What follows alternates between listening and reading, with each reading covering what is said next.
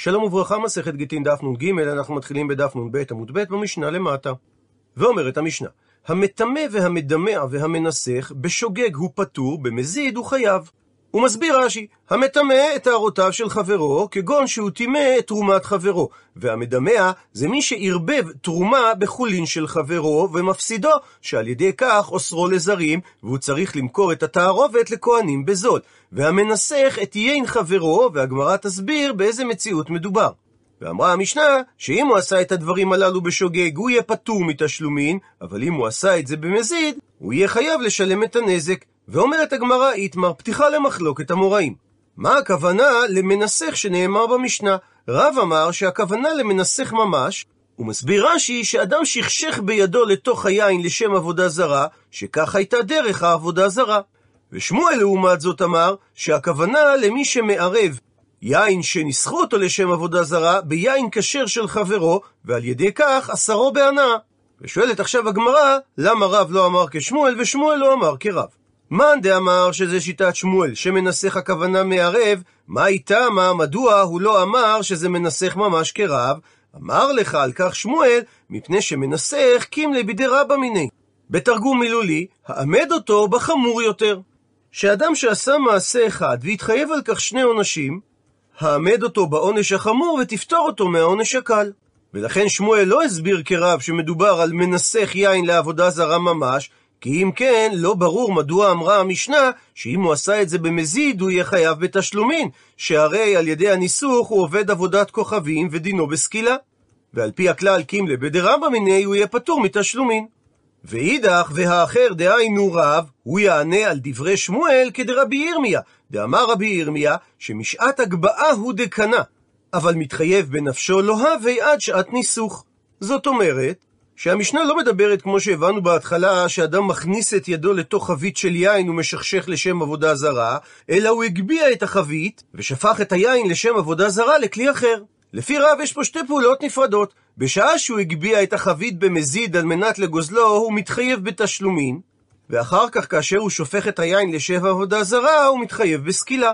שמואל לעומת זאת סובר, שגם הגבהת החבית צורך ניסוחי, שהרי לא ניתן לנסח את היין בלא להגביה את החבית, ולכן לא ניתן להסביר שעל זה המשנה דיברה, שהריקים לבידי רבא מיני. הוא יתחייב רק בחמור יותר, שזה הסקילה ולא בתשלומים. ולחילופין, ולמאן דאמר שזו שיטת רב, שמדובר במשנה על מנסח ממש, מה איתה מה שהוא לא אמר כשמואל שמנסח הכוונה מערב, אמר לך על כך רב, שקשה להסביר שמנסח הכוונה מערב יין נסח ביין חברו, שהרי מערב הפכנו דף, היינו בעצם מדמע, שהרי זה אותו עיקרון, הוא מערב בהיתר דבר האוסרו, וכיוון שכבר אמרה לנו המשנה שכנסו חכמים את המדמע, אז הייתי מבין לבד שניתן ללמוד מזה שכנסו חכמים גם את המנסח. מה שאין כן אומר רב, אם אנחנו מסבירים שהכוונה למנסח ממש, היה צורך למשנה לומר את הדין הזה, כדי שלא תאמר שיש פוקים לבדי רבא מיני והוא יהיה פטור. ואידך, והאחר, דהיינו שמואל, מה הוא יענה על הקושי שהעלה רב? עונה על כך שמואל, קנסה הוא, ומקנסה לא ילפינן. מה שאמרה המשנה שמטמא ומדמע במזיד חייבים, זה חידוש, זה קנס, שהרי זה היזק שאינו ניכר, ולשיטת שמואל כפי שנראה עוד רגע, היזק שאינו ניכר לא שמי היזק. והיות שזה חידוש ולא שורת הדין, רק היכן שכנסו חכמים הם חידשו את דין הקנס, אבל היכן שהם לא כנסו, לא נחדש קנס בגלל דמיון לקנס אחר, ולכן לשיטת שמואל הייתה המשנה צריכה לחזור על העיקרון של המדמע גם במנסח. ממשיכה הגמרא ומקשה, ולמאן דיאליף קנסה מקנסה, כל הני למה לי? לשיטת רב שהסביר שהמנסח במשנה הכוונה למנסח ממש ולא מערב, ונימק את דבריו בקושייה על שמואל שהרי ניתן ללמוד מערב ממדמע, למרות שמדמע זה קנס, זאת אומרת שהוא אומר שניתן ללמוד קנס מקנס. אז אם כך נשאלת השאלה, למה הייתה המשנה צריכה להשמיע לי את שלושת המקרים? הרי מספיק היה להשמיע מקרה אחד, ושם היינו לומדים שהיזק שאינו ניכר שמי היזק, ומזה היינו לומדים את שאר המקרים. מתרצת הגמרא, צריכה הייתה המשנה להשמיע לנו את שלושת המקרים. מפני דאי תנא, כי אם המשנה הייתה שונה רק את הדין של מטמא, אז הייתי אומר שהחידוש שהמטמא בשוגג פטור במזיד חייו מוגבל לאחת משתי האפשרויות הבאות. אם מדובר שהוא טימא תרומה, הווה אמינא, אז הייתי אומר שחכמים כנסו אותו שבמזיד הוא יהיה חייב משום דקה מפסיד לה לגמרי. שהרי תרומה טמאה לא ראויה יותר לאכילה. ואומנם ניתן ליהנות משרפתה או להאכיל אותה לבהמה, אבל באופן יחסי יש פה הפסד גמור. ואם נסביר שהמשנה דיברה על אדם שמטמא חולין, שלא מדובר על הפסד גמור, שהרי מותר לאכול חולין טמאים, עדיין הייתי יכול לומר שחכמים כנסו אותו משום דאסור לגרום טומאה לחולין שבארץ ישראל. והסיבה לדבר מפני הפרושים שהיו אוכלים את חוליהם בטהרה. ואולי כנסו אותו חכמים משום שהוא עשה איסור. אבל מדמע שעירב תרומה בפירות החולין של חברו, הרי הוא לא הפסיד אותו לגמרי, שהרי עדיין כהנים יכולים לקנות את התבואה הזאת מהחבר בזול ולאכול אותה, אז באופן יחסי זה הפסד מועט ולא הפסד גדול כמו מי שטימא תרומה, והוא גם לא עבר איסור בדבר. אימה, אז תאמר שבמקרה של מדמע לא כנסו אותו חכמים, לכן הייתה המשנה צריכה להשמיע לנו גם את הדין של מדמע. ומצד שני, ואי השמעינן, אם המשנה הייתה משמיעה לנו רק את הדין של מדמע, אז הייתי אומר ששם כנסו אותו חכמים משום דשכיח. ורק בדבר שהוא שכיח, שהוא מצוי, עשו חכמים תקנה, כפי שתסביר הגמרא בהמשך, כדי למנוע מאנשים לגרום נזק לחברו ולהיות פטור מתשלום. אבל אולי מטמא דלא שכיח, שזה דבר שאינו מצוי, שהרי הוא עובר על איסור לגרום טומאה לחולין שבארץ ישראל. אימה, אז תאמר שבמקרה כזה לא כנסו חכמים, לכן הייתה המשנה צריכה להשמיע גם את המקרה של מטמא. ומצד שלישי, ויש מעינן גם את מטמא וגם את מדמע, הייתי אומר שזה משום דלא קימלה בדרבא מיני. שהוא לא נפטר מהתשלומים על ידי עונש חמור יותר שמוטל עליו. מה שאין כן, אבל מנסח דקימלה בדרבא מיני, שלשיטת רב הוא מנסח לעבודה זרה, הרי הוא מתחייב מיתה, וזה עונש חמור יותר מתשלומים. ולכן הוא יהיה פטור מהתשלומים, אימה, אז תאמר שבמקרה כזה לא גזרו חכמים, כמה השמלן. לכן באה תנא להשמיע לנו, על פי הסברו של רב, שהמשנה דיברה כדרבי ירמיה, שמשעת הגבהת החבית כדי לשפוך את היין לשם עבודה זרה, קנה המגביה את החבית, כך שהוא יתחייב לשלם את דמי היין עוד לפני הניסוך. ולכן לשיטת רב שלומד קנס מקנס, הייתה המשנה צריכה להשמיע את שלושת המקרים השונים. מקשה הגמרא, ולהדתני, ולפי שיטת הברייתא ששנה אבוה דרבי אבין, שבראשונה היו אומרים המטמא והמנסח, בשוגג פטורים ובמזיד חייבים הוא לשלם, ורק לאחר כך חזרו לומר אף המדמע, בשוגג פטור ובמזיד חייב, כל הני למה לי. שהרי כיוון שאמרה הברייתא שמבחינה כרונולוגית תקנו חכמים קודם כל קנס על המנסח, לא ברור מדוע אחר כך היו צריכים לגזור גם על מדמע. שהרי אם כנסו מנסח למרות שהיה צד לומר קימלה בדרבא מיני, אז ודאי שכך גם הדין, לשיטת רב שלומד קנס מקנס, במדמע שבו אין צד לומר קימלה בדרבא מיני. ולכן מסבירה הגמרא, מדוע צריכה לומר את כל המקרים, גם לפי הסדר של הברייתא ששנה אבוה דרבי אבין. דאי אשמעינן רק את הדין של מטמא, אז הייתי אומר שזה משום דלא קימלה בדרבא מיני. שכנסו חכמים את המטמא פירותיו של חברו, שהרי אין עונש חמור יותר שיפטור אותו מדין התשלומים, אבל מנסח דקימלה בדרבא מיני, שהוא מתחייב עונש סקילה, אז לכאורה הוא יהיה פטור מתשלומין. אימה, אז תאמר שלא כנסו אותו חכמים. ולכן הייתה המשנה צריכה לחדש לפי העמדה של רבי ירמיה, שכנסו חכמים גם מנסח. וממשיכה הגמרא, ויש מעינן, ואם המשנה הייתה משמיעה לנו רק את הדין של מנסח, הייתי אומר ששם כנסו חכמים משום דקה מפסיד ללגמרי. שהרי יין שנתנסח לעבודה זרה הוא אסור בהנאה, אבל מטמא דלא מפסיד ללגמרי, לעניין שהוא עצמו אכן אינו יכול לאכול את זה, אבל זה עדיין ראוי להסקה או למאכל בהמה, שהרי עדיין יש לזה שווי כספי. אימה, אז תאמר שבמקרה כזה לא גזרו חכמים, לכן הייתה המשנה צריכה להשמיע לנו גם את מנסח וגם את מטמא. וממשיכה הגמרא, ואי אשמעינן, אם המשנה הייתה משמיעה לנו, הני תרתי, את שני אלו, את המנסח והמטמא, הייתי אומר ששם כנסו חכמים, משום דהפסד מרובה שם. אבל מדמה שבאופן יחסי, דהפסד מוהטו, אימה אז תאמר שבמקרה כזה לא גזרו חכמים. ולכן הייתה המשנה צריכה להשמיע לנו גם את המקרה של מדמה. והמכנה המשותף בין שלושת המקרים, ששלושתם זה היזק שאינו ניכר, ועל המקור לדין הזה מביאה הגמרא מחלוקת המוראים. דעה ראשונה, אמר חזקיה, דבר תורה, אחד שוגג ואחד מזיד בהיזק שאינו ניכר, הוא יהיה חייב. מה היא טעמה? מפני שהיזק שאינו ניכר, שמי היזק. ובהיזק לא חילקה תורה כשהוא בא בידי האדם עצמו, אם הוא בא בשוגג או במזיד. כפי שהדבר נלמד במסכת בבא קמא מהפסוק פצע תחת פצע, לחייב על השוגג כמזיד. ומה טעם אמרו חכמים שבשוגג הוא יהיה פטור מתשלומים? כדי שיודיעו. כי חששו חכמים שאם נחייב את השוגג בתשלומים, הוא לא יודיע לבעלים שהוא טימא או דימע את הפירות שלהם והם יאכלו איסור. אבל אי אחי, אם כך מקשה הגמרא, אז אפילו במזיד נמי. מדוע אותו חשש לא קיים גם במזיד, ששם כן חייבו חכמים את האדם לשלם? מתרצת הגמרא שחכמים ירדו לפסיכולוגיה של המזיק. השתא לאוזוקי כמכוון, הרי עכשיו הוא התכוון להזיק את חברו. אז הודו אלו כמוד עלי? האם לא ברור שהוא יודיע לו שהוא טימא או דימע את הפירות? שהרי אם הוא לא התכוון להקנית אותו ולהודיע לו על כך, למה הוא בכלל עשה את זה מראש? ולכן במזיד לא קיים החשש שהוא לא יודיע לבעלים בגלל חיוב התשלומים. ורבי יוחנן לעומת זאת אמר, דבר תורה, אחד שוגג ואחד מזיד, פטור מלשלם. מה היא טעמה? מפני שהזק שאינו ניכר, לא שמי הזק. ומה הטעם בכל זאת אמרו חכמים שבמזיד הוא יהיה חייב לשלם? כדי שלא יהא כל אחד ואחד הולך ומטמא טהרותיו של חברו, ואומר פטור אני. לסיכום, לפי חזקיה, היזק שאינו ניכר מדין תורה שמי היזק, וחכמים תיקנו מפני תיקון העולם, לפתור את המזיק בשוגג, כדי שהוא יודיע למי שהוא הזיק לו. רבי יוחנן לעומת זאת אמר, שמדין תורה היזק שאינו ניכר אינו היזק, וחכמים תיקנו מפני תיקון העולם לחייב את מי שהזיק במזיד, כדי למנוע נזקים בין אדם לחברו. ומביאה עכשיו הגמרא שלוש קושיות על שיטתו של חזקיה. קושייה ראשונה, תנן, המשנה בדף נ"ד אומרת שהכהנים שפיגלו במקדש, אם הם מזידים, הם חייבים.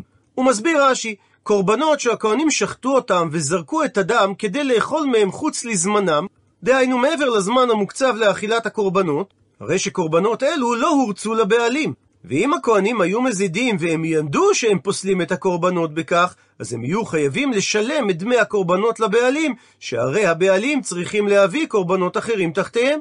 וגם אם נאמר שמדובר על קורבן נדבה שהבעלים לא צריכים להביא אחר במקומו, עדיין הכהנים יצטרכו לשלם לבעלים, שזה נחשב לגביו הפסד, שהרי הוא רצה להביא דורון לריבונו של עולם.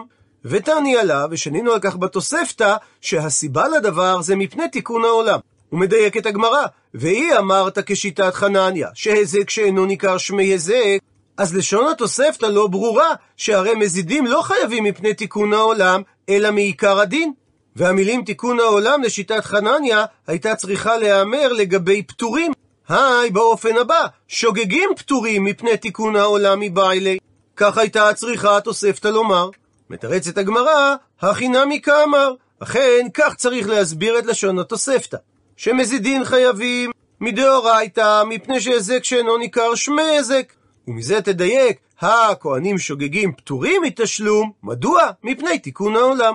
כדי שיודיעו לבעלים שהקורבן נפסל. מביאה הגמרא קושייה שנייה על שיטתו של חזקיה, מיטיב שהקשה רבי אלעזר, שאמרה הברייתא, העושה מלאכה במי חטאת או ובפרת חטאת, הוא פטור מדיני אדם וחייב בדיני שמיים. הוא מסביר רש"י, פרה אדומה נפסלת במלאכה, שהרי כתוב בתורה, אשר לא עלה עליה עול. ומי חטאת, שזה מים שמעורב בהם אפר של פרה אדומה, גם הם נפסלים במלאכה, שהרי כתוב למשמרת למי נידה. כלומר שצריך שיהיו מי אפר חטאת משומרים לכך בלבד ולא לדבר אחר. עד לכאן לשון הברייתא ומקשה הגמרא. והיא אמרת כשיטת חנניה, שהזק שאינו ניכר שמי הזק, אז בדיני אדם נמי לחייב. אלא מכאן הוכחה כשיטת רבי יוחנן, שהיות והוא פטור מדיני אדם, בהכרח שהזק שאינו ניכר לא שמי הזק. עונה הגמרא, הוא מוטיב לה והוא מפרק לה, רבי אלעזר הקשה את הקושייה, והוא גם ענה את התשובה. בשני המקרים בברייתא מדובר על נזק בגרמה. לגבי הפרה, מדובר על פרה שהכניסה לרבקה על מנת שתינק ותדוש. מסביר רש"י, הוא הכניס את הפרה, כנראה את העגלה האדומה, למקום אספת הבהמות וקישורן, כלשון הפסוק כעגלי מרבק, על מנת שהיא תינק מאימה, ותוך כדי כך גם תדוש בתבואה עם שאר הבהמות. שאין פה חיוב תשלומין על מה שהוא עשה, שהרי הוא אומר לטובה הכנסתיה כדי שתינק מאימה, והפסול לא נגרם לה אלא מחמת משכבתו, שהוא התכוון שהיא גם תדוש את התבואה תוך כדי כך. והדין שגרמה בנזקין פטור. ולגבי מי חטאת מדובר ששקל בהן משקלות. וזה שהוא מניח את מי החטאת על כף המאזניים, זה לא נחשב כמלאכה, רק עצם זה שהוא חושב להשתמש בדבר כמשקולת, גורם למים להיפסל, ולכן זה נחשב כמזיק בגרמה. מקשה הגמרא על ההסבר הזה לגבי מי חטאת, והאמר רבא שמי חטאת. הפכנו דף ששקל בהן משקלות, מסביר רש"י, שהיו תלויות בכף מאזניים, וכך היה יודע משקלם, ונתן בשר לשוקלו בכף השנייה, שבאופן הזה הוא לא עשה בהם מעשה בידיו, אלא במחשבה, ואמר רבא שבמקרה כזה כשרה. מתרצת הגמרא, לא קשיא, אין סתירה בין תירוצו של רבי אלעזר לדברי רבא. זה שאמר רבי אלעזר שהאדם פוסל את המים כשהוא שוקל אותם כמשקולות, מדובר בגופן של המים. כדרך הטבחים לשקול בשר במים, שיש להם כלי שיש בו סימוני שנתות, והם נותנים מים עד הסימון הראשון, ונותנים בשר במים עד שהמים עולים עד הרושם השני. וכך הם יודעים מה נפח הבשר. גם בבית המקדש היו משתמשים בכלי עם שנתות, כדי לקבל את הכמות הרצויה של היין או השמן. לעומת זאת, הא, מה שאמר רב, שמי חטאת ששקל בהם משקלות כשרה, מדובר בכנגדן, כפי שהסברנו כתחליף למשקולת. מקשה הגמרא על התירוץ הזה, אבל אם אתה אומר שרבי אלעזר דיבר על מעשה שנעשה בגופן של מי החטאת, הרי מעשה כאביד בהו. יוצא שהמזיק עושה מעשה בגוף המים עצמם, ואי אתה אומר שהיזק שאינו ניכר שמי היזק כשיטת חנניה, אז בדיני אדם נמי לחייב. שהרי זה כבר לא היזק על ידי גרמה, כמו שתירץ רבי אלעזר, אלא היזק שנעשה בידיים. ואיך זה מסתדר עם הברייתא שפטרה מדיני אדם והיא חייבה רק בדיני שמיים? אלא מכוח הקושייה הזאת מביאה הגמרא תירוץ אחר, אידי ואידי, זה וזה, גם הסברו של רבי אלעזר בברייתא וגם דברי רבא, אינם מדברים על שימוש בגוף המים, אלא בכנגדן, שהמים משמשים כמשקולות, ולא קשיא, ועדיין לא קשה, אין סתירה בין דברי רבי אלעזר לדברי רבא, הא דאסך דעתי, הא דלא אסך דעתי. הברייתא שהביא רבי אלעזר מדברת על אדם שהסיח דעתו משמירת מי החטאת, בגלל שהוא השתמש בהם לשקילה, ונפסלו המים בהיסח הדעת, שהרי אמרה התורה, למשמרת למי נידה, ומזה למדו שצריכים מי החטאת שימור תמיד. אבל בדיני אדם המזיק לא יהיה חייב, שהרי זה גרמה, ורבא לעומת זאת אמר שמי החטאת באופן הזה לא נפסלו, מדובר על מציאות שהאדם לא הסיח דעתו משמירתן. ומביאה הגמרא קושייה שלישית לשיטתו של חזקיה, מיטיב שהקשה רב פאפא. מהמשנה בבבא קמא שאומרת, אדם שגזל מטבע ונפסל המטבע על ידי המלכות ולא ניתן להשתמש בו יותר. או שאדם גזל תרומה ונטמאת התרומה מאליה. או שאדם גזל חמץ ועבר עליו הפסח והרי הוא אסור בהנאה. במקרים מעין אלה, אומר לו הגזלן לנגזל, הרי שלך לפניך. שהרי אמרה התורה, והשיב את הגזלה אשר גזל, והיות שמדובר בהיזק שאינו ניכר, שהרי לא נשתנה גוף הדבר, אז למרות שאין החפץ שהוא מחזיר לבעלים שווה כלום, הוא פטור מלשלם לו על הנזק, שהרי הוא מחזיר לו את החפץ בעצמו חזרה. עד לכאן לשון המשנה הוא מקשה רב פאפא, והיא אמרת כשיטת חנניה, שהזק שאינו ניכר שמי הזק, היי גזלנו. שהרי משעת המשיכה זה כבר ברשות הגזלן, ולשיטת חנניה, דבר הניזק הוא משלם לו, ולא בדיוק את הדבר שהוא גזל, שהרי הזק שאינו ניכר שמי הזק, אז אם כך, הוא ממונה מעליה בי שילומי. ממון מעולה צריך הגזלן לשלם לנגזל. ומכוח השאלה הזו מגיעה הגמרא למסקנה תיעובתא. אכן קושייה חזקה על דברי חזקיה ונדחים דבריו. ומעיר תוספות שלמרות שהגמרא בהמשך תנסה להעמיד את דברי חזקיה ורבי יוחנן במחלוקת תנאים, נקטה כאן הגמרא את הביטוי תיעובתא, משום שהלכה כרבי יוחנן ולא כחזקיה, שהזק שאינו ניכר לא שמי הזק. ושואלת הגמרא, לימה כתנאי, אולי נאמר שמחלוקתם של חזקיה ורבי יוחנן היא כמחלוקת התנאים הבאה. שאומרת הברייתא, המטמא והמדמע והמנסח, אחד שוגג ואחד מזיד, חייב. דברי רבי מאיר, רבי יהודה חולק ואומר שבשוגג הוא יהיה פטור, במזיד לעומת זאת הוא יהיה חייב. עד לכאן דברי הברייתא, ואומרת הגמרא, מה אליו באקא מפלגי? האם מחלוקת התנאים היא לא בדיוק בדבר הבא? דמר סבר, שזה רבי מאיר, שהזק שאינו ניכר שמי הזק, ולכן אף בשוגג הוא יהיה חייב, וזה תואם לשיטת חנניה, ומר סבר שזה רבי יהודה, שהזק שאינו ניכר לא שמי הזק. והסיבה שבמזיד הוא חייב זה רק משום קנסה, וזה תואם לשיטת רבי יוחנן. דוחה את הדברים אמר רב נחמן בר יצחק, דכולי עלמא, כולם מסכימים. גם רבי מאיר וגם רבי יהודה לשיטת רבי יוחנן, שהיזק שאינו ניכר לא שמי היזק. והכה, בכנסו שוגג אט ומזיד כמפלגי. נקודת המחלוקת, האם כונסים שוגג אגב דין המזיד. דמר סבר שזה רבי מאיר, שכנסו שוגג אט ומזיד, למרות שהמזיד עצמו גם הוא קנס, ומר סבר שזה רבי יהודה, שלא כנסו שוגג אט ומזיד. אבל לפי ההסבר הזה מקשה הגמרא, ורמי קשה דרבי מאיר עד דרבי מאיר, ורמי וקשה דרבי יהודה עד דרבי יהודה. דתניא ששנינו בברייתא. המבשל בשבת, בשוגג יאכל הוא עצמו ואף בשבת עצמה, ובמזיד הוא לא יאכל, אלו דברי רבי מאיר. רבי יהודה חולק ואומר, שבשוגג יאכל המבשל עצמו למוצאי שבת, רק לאחר שהמתין את הזמן שנקרא בכדי שיעשו, שזה הזמן שהיה לוקח לו לבשל במוצאי שבת. אבל בשבת עצמה הוא לא יאכל, מפני שרבי יהודה כנס שוגג אגב מזיד. כי במזיד, אם הוא בישל בשבת, הדין שהוא לא יאכל עולמית. דעה שלישית, רבי יוחנן הסנדלר אומר, שאם הוא בישל בשוגג, הדין שהמאכל יאכל למוצאי שבת רק לאחרים ולא לו למבשל עצמו, מפני שרבי יוחנן סבר שמעשי שבת אסורים באכילה, ואם המאכל בושל במזיד, אז הוא לא יאכל עולמית, לא לו ולא לאחרים. עד לכאן דברי הברייתא, וממילא קשיא דרבי מאיר דרבי מאיר, שהרי לעניין מבשל בשבת משמע, שרבי מאיר לא כנס שוגגת ומזיד, וזה סותר את הסברו של רב נחמן בר יצחק שאמר שלפי רבי מאיר כנסו שוגגת ומזיד, וגם קשיא דרבי יהודה דרבי יהודה, שרב נחמן בר יצחק הסביר שלרבי יהודה לא כנסו שוגגת ומזיד, אבל בברייתא של המבשל בשבת, רבי יהודה אמר שבשוגג הוא יאכל רק למוצאי שבת, כי הוא כן כנס שוגגת ומזיד. מתרצת הגמרא, דרבי מאיר דרבי מאיר לא קשיא, אין סתירה בין הדברים, מפני שכי קניס בדרבנן, אבל בדאורייתא לא קניס. רבי מאיר סובר שחכמים כנסו עובר בשוגג רק כאשר אדם עבר על איסור דרבנן, כגון מטמא ומדמע שזה איסור דרבנן, שהרי היזק שאינו ניכר לא שמי היזק, אז אין כאן איסור דאורייתא, והיות שדברי סופרים צריכים חיזוק, לכן החמירו חכמים וכנסו את העובר על איסור חכמים, אבל מי ששגג בבישול בשבת, הוא הרי עבר בשוגג על איסור הדאורייתא, וזה דבר שאינו שכיח שאנשים יעברו על איסור דאורייתא, ולכן במקרה כזה, לפי רבי מאיר, לא כנסו חכמים.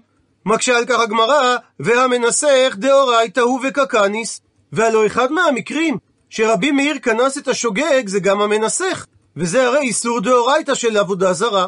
אז זה לא מסתדר עם התירוץ שרבי מאיר בדאורייתא לא קניס. עונה הגמרא שמנסח זה מקרה יוצא דופן, משום חומרא דעבודת כוכבים כנס לי, שכדי להרחיק את האדם מאיסור עבודה זרה, כנסו אותו חכמים, ועשו לדבר חיזוק, אפילו שזה דין דאורייתא. וממשיכה הגמרא, שגם דרבי יהודה דרבי יהודה לא קשיא, אין סתירה בין דברי רבי יהודה לגבי המבשל בשבת, לבין דבריו לגבי המטמא והמדמע והמנסח, שאמר שבשוגג פטור במזיד חייו, מפני שהוא סובר בדיוק הפוך מרבי מאיר. כי לא קניס בדרבנן, בדאורייתא קניס. הוא מסביר רש"י שלשיטת רבי יהודה באיסור דאורייתא כנסו חכמים משום שמדובר על איסור חמור ולכן הם רצו להרחיק את האדם מהאיסור מה שאין כן באיסור דרבנן שהוא קל יותר לא כנסו חכמים את השוגג. ולכן בישול בשבת בשוגג כנסו חכמים לפי רבי יהודה אבל מטמא, מדמע ומנסח שזה איסור דרבנן לא כנסו חכמים את השוגג. מקשה הגמרא והמנסח דאורייתא ולא קניס הרי לפי ההסבר הזה חכמים היו צריכים לתקן לשיטת רבי יהודה, שהמנסח בשוגג הוא כמו מנסח במזיד, שהרי ניסוך לעבודה זרה זה איסור דאורייתא, ובכל זאת אמר רבי יהודה שלא כנסו חכמים את המנסח בשוגג. מתרצת הגמרא, משום חומרא דעבודת כוכבים, מבדל בדילי מיני. שדווקא משום שידועה חומרתה של עבודה זרה, אנשים בדלים ממנה, ולכן לא היו חכמים צריכים לקנוס את מי שמנסח בשוגג. ממשיכה הגמרא ומקשה, ורמי דרבי מאיר דרבי מאיר בדאורייתא. עדיין קשה, לפי מה שהסברנו בדברי רבי מאיר, שבאיסור דאורייתא לא כנסו שוגג, מדבריו לגבי איסור דאורייתא אחר, והוא איסור שביעית. ומעיר רש"י, שבעצם הקושייה היא גם בדברי רבי יהודה, ולא רק בדברי רבי מאיר, אלא שנקטה הגמרא את הקושייה רק על רבי מאיר, מפני שהוא הדעה הראשונה שמובאת לגבי שביעית. כך או כך, תירוץ הדברים יהיה לשיטת שניהם.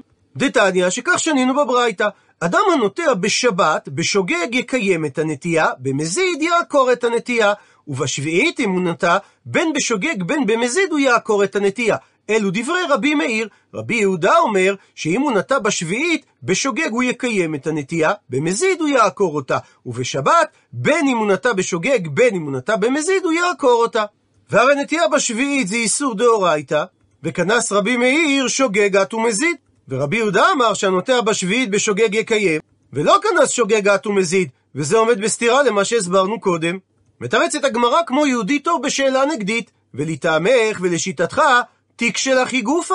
היה לך להקשות בתוך דברי הברייתא עצמה, מכדי שהרי הדאורייתא והדאורייתא. גם נטייה בשבת וגם נטייה בשביעית זה איסורי דאורייתא. אז מה ישנה שבת ומה ישנה שביעית? מדוע בדין דאורייתא אחד כנסו ובדין דאורייתא אחר לא כנסו? אלא מתרצת הגמרא, הטעם שם בברייתא כדקטני תמה. צריך להסביר את הדברים כפי שאומרת הברייתא בעצמה את טעם הדברים בהמשך, שאמר רבי מאיר, מפני מה אני אומר שבשבת בשוגג יקיים את הנטייה, ובמזיד יעקור את הנטייה, ובשביעית לעומת זאת, בין בשוגג בין במזיד יעקור את הנטייה, מפני שישראל מונים לשביעית, הפכנו דף, ואין מונים לשבתות. הוא מסביר רש"י, ישראל מונים את שנות הנטיעות על פי השביעית, מפני שהם צריכים למנות את שנות הנטיעה, כדי לדעת מתי העץ עובר את שלוש השנים הראשונות שבהם הפירות הם עורלה, ומתי הוא מגיע לשנתו הרביעית, לשנת הנטע רווי, שאז מחללים. דהיינו, פודים את המעות ומעלים אותם לירושלים, או שאוכלים את הפירות עצמם בירושלים. והם בזמנם היו קצת יותר מחוברים לחקלאות, ומי שרואה את הפירות הצעירים הללו, הוא ישר עושה חשבון ומונה את השנים למפרע, והוא יודע שהאדם הזה נטע את העץ בשביעית, ואז קיים החשש שאנשים יבואו להתיר נטיעה בשנת שמיטה. ואין מונים את נטיותיהם לשבתות, שאין מונים ימים לנטיעה, אלא שנים. ולפיכך אין הדבר ידוע לזמן מרובה שהוא נטע ביום השבת. ולכן אמר רבי מאיר שחכמים החמירו שגם נטיעה בשוגג בשביעית צריך לעקור. עד לכאן דף נ"ג. למעוניינים בהרחבה, הזכרנו את רבי יוחנן הסנדלר. שנולד באלכסנדריה במצרים והיה תנא בן המאה השנייה, הוא נפטר בסביבות שנת 150 לספירת הנוצרים. הוא היה מתלמידי רבי עקיבא, דור רביעי לרבן גמליאל הזקן, ומיוחס כצאצא לדוד המלך. הדעה המקובלת היא שהוא נקרא סנדלר על שם מקצועו כסנדלר או כיהלומן. יש שטוענים שהוא נקרא כך על שם מוצאו אלכסנדריה, או על שם הלכה בעניין סנדל שנאמרה מפיו. בתלמוד הירושלמי מסופר כי בעת שנאסר רבי עקיבא בבית האסורים עלתה שאלה הלכתית ביחס לאישה שביצעה את מצוות החליצה אך ללא עדים שנכחו בשעת המעשה, האם חליצתה כשרה או לא. החכמים היו מעוניינים לשאול את רבי עקיבא שאלה זו, אך הדבר נמנע מהם עקב שהותו של רבי עקיבא בבית הסוהר. רבי יוחנן הסנדלר פתר בעיה זו בדרך מקורית. הוא התחפש לרוכל והבליע את השאלה ההלכתית בהכרזתו על סחורתו. מי מבקש מחטים, מי מבקש צינורים, חלצה בינו לבינה, מהו? בהכריזו משפטים אלה הוא עבר בסמוך למקום בו היה כלוא רבי עקיבא. ענה לו רבי עקיבא, יש לך קושין? יש לך כשר? הבליע גם רבי עקיבא את תשובתו ההלכתית. כשר, כלומר, החליצה כשרה, בתוך שאלה תמימה לכאורה של התעניינות בסחורה. במסכת אבות הוא מצוטט כאומר, כל כנסייה, דהיינו אספה שהיא לשם שמיים סופה להתקיים, ושאינה לשם שמיים, אין סופה להתקיים. בירושלמי גם מסופר שבזמן גזרות אנדריאנוס, היה מעשה ברבי אלעזר בן שמוע ורבי יוחנן הסנדלר, שהיו הולכים לנציבים אצל רבי יהודה בן בטרה ללמוד ממנו תורה. הגיעו לצידן, זכרו את ארץ ישראל, זקפו עיניהם וזלגו דמעותיהם וקראו בגדיהם, וקראו המקרא הזה, וירשת אותם וישבת בארצם, וחזרו ובאו להם למקומם. אמרו, ישיבת ארץ ישראל שקולה כנגד כל המצוות שבתורה. מסורת על מקום קברו בהר מירון מתועדת לראשונה בספר תוצאות ארץ ישראל של תלמיד הרמב"ן למעלה מאלף ומאה שנה אחרי פטירתו.